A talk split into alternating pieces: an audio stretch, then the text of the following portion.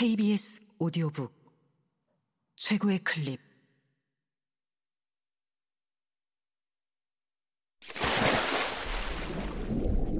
KBS 오디오북.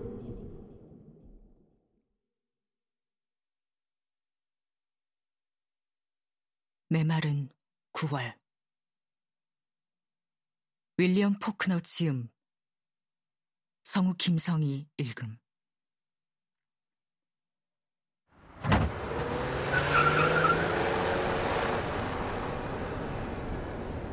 그들 뒤편에서 먼지를 뚫고 나온 두 번째 차의 헤드라이트 불빛이 보였다. 곧 맥클랜더는 좁은 길로 차를 꺾었다. 최근에는 차들이 지나다니지 않았던 깊이 파인 바퀴 자국이 그대로 남아있는 길이었다. 그 길은 버려진 벽돌 굽는 가마로 이어져 있었다. 붉은 흙으로 쌓아 올린 속에 잡초와 넝쿨이 뒤섞여 있어 바닥이 안 보여 깊이를 알 수 없는 커다란 통 같은 가마들이 이어져 있었다. 한때 이곳은 목장으로 쓰이기도 했다. 주인이 노새 한 마리를 잃어버리기 전까지는.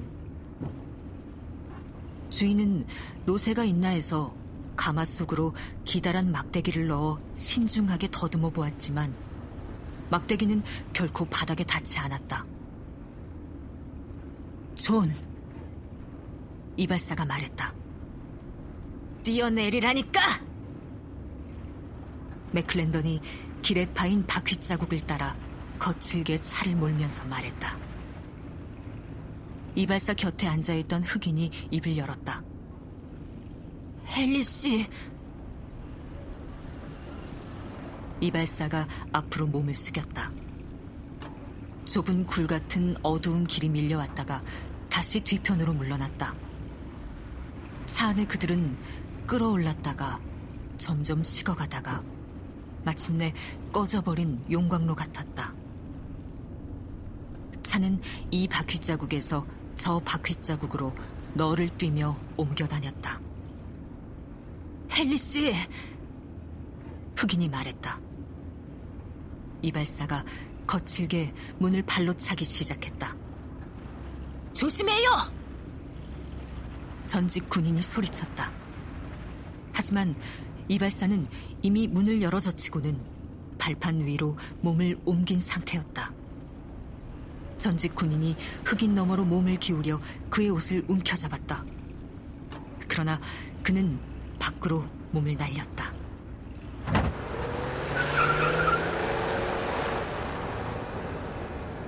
차는 여전히 속도를 줄이지 않고 달려나갔다. 이발사는 흙먼지가 뒤엉킨 잡초더미 넘어 개울로 곤두박질 쳤다. 그의 주위로 뿌연 먼지가 일었다.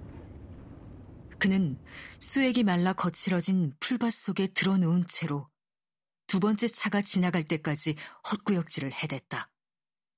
그러고는 일어나 큰 길에 이를 때까지 절룩이며 걸었다. 마을로 방향을 틀어서야 옷에 묻은 흙먼지를 털어냈다.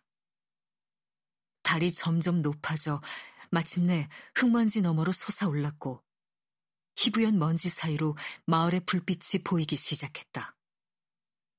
그는 계속 절뚝거리며 걸음을 옮겼다. 잠시 후 차 소리가 들리자 그는 길에서 벗어나 다시 풀밭에 몸을 웅크렸다. 맥클랜던의 차가 다가오고 있었다. 차 안에는 네 사람이 타고 있었고 발판에는 이제 버츠의 모습이 보이지 않았다.